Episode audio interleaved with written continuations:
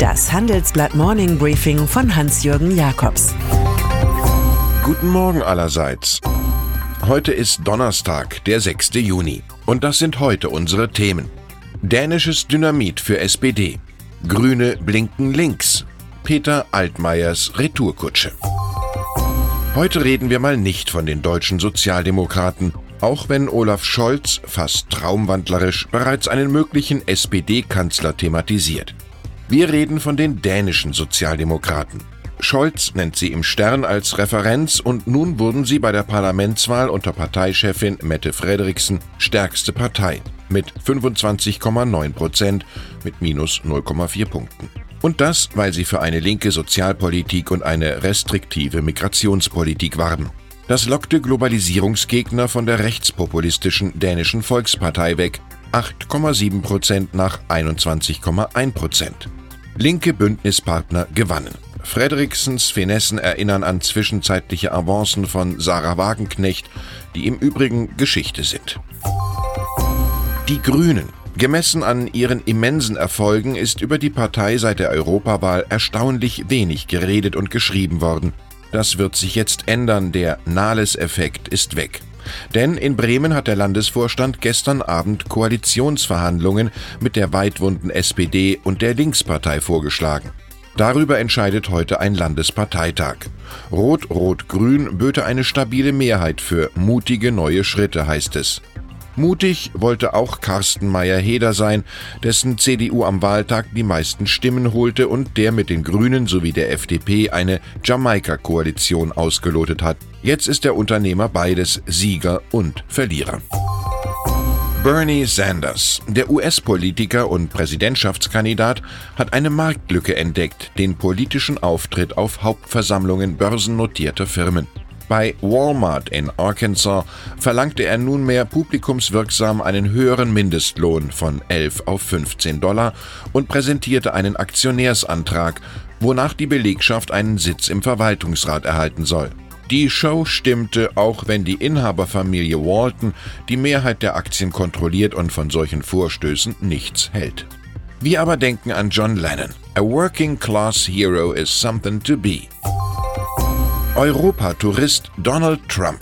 Er wird anlässlich der 75 Jahre D-Day heute im normannischen Caen mit Staatspräsident Emmanuel Macron speisen. Eine Ausstellung des US-Malers Norman Rockwell im örtlichen Weltkriegsmemorial schenkt er sich. Den Hauptzweck seiner Reise, PR-Fotos eines amerikanischen Kapitalistenkönigs mit der britischen Royal Family, hat er ohnehin schon erreicht. Gestern erzählte der Präsident der irischen Spitzenpolitik in Dublin noch, in Nordirland bräuchten sie solch eine Grenze wie zwischen den USA und Mexiko. Zu Hause in den USA kommen solche Einlassungen als Stärke an. Nach einer CNN-Umfrage glauben inzwischen 54 Prozent der Amerikaner, Trump werde im Herbst 2020 wiedergewählt. Niemand ist gerne auf Dauer Watschenmann. Da macht Peter Altmaier von der CDU keine Ausnahme. Zuletzt wirkte es so, als habe sich die Wirtschaft auf den Wirtschaftsminister regelrecht fokussiert. Nun geht er bei uns im Interview in die Gegenoffensive und preist die Energiewende als eines der größten Modernisierungsprojekte. Im zweiten Fortschrittsbericht zur Energiewende, der heute ins Kabinett kommt, sieht er viele Erfolge dokumentiert. Doch der Ökonom Andreas Löschel nennt auch Schwächen beim Netzausbau und der Energieeffizienz. Die Bundesregierung bleibe an etlichen Stellen noch recht vage, was auf altmaierisch heißt, Potenziale müssen wir noch besser nutzen. Kevin Kühnert. Als der Juso-Chef jüngst von der Kollektivierung von BMW redete, dachte er womöglich insgeheim an Volkswagen, einen Konzern mit starker Gewerkschaftspräsenz und dem Land Niedersachsen als 20% Großaktionär.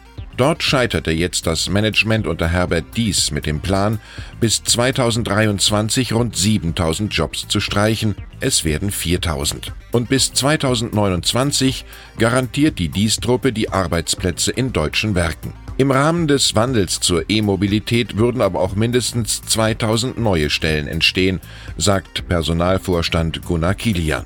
Die Slow-Motion-Tour kann sich VW möglich auch deshalb leisten, weil außerordentliche Erlöse winken, etwa durch den Börsengang der Lkw- und Bustochter Traton und einem Verkauf von Bentley. Unsere Überschrift im Blatt lautet VW-Spitze beugt sich dem Betriebsrat. Nico Hofmann von UFA. Unter Deutschlands Fernsehproduzenten ist er seit vielen Jahren ein Mann für vermarktungsträchtige AHA-Projekte. So will er nun den Skandal um Fälscherjournalisten Relotius und die Porsche-Saga verfilmen. Im Handelsblatt-Interview schlägt der Medienmann, der von einer Rücken-OP genesen ist, aber auch ungewöhnliche Töne an. Der Raubbau an den eigenen Kräften, das ist ein Riesenthema für die gesamte Medienbranche. Man denkt immerzu permanent auf eine bestimmte Art funktionieren zu müssen. Er habe Mitarbeiter, die mit 35 Jahren Burnout hätten. Heute könne man, so Hofmann, von Mitarbeitern nicht mehr nonstop Anwesenheit fordern und dann aggressiv werden, wenn sie nicht erreichbar seien. Und dann ist da noch das Humboldt-Forum im neu animierten Berliner Schloss. Weil Eröffnungstermine größerer Projekte in Berlin nun mal heikel sind, soll es partout bei November bleiben, selbst wenn es zu Bauverzögerungen kommt. Die bewirken nach Informationen der Süddeutschen Zeitung, dass die angekündigte Elfenbeinausstellung nicht vor Frühjahr 2020 anläuft. Man bekomme aufgrund des unfertigen Gebäudes keine Leihgaben, sodass man zunächst wohl nur das Schloss selbst, also die Hülle, beschauen kann.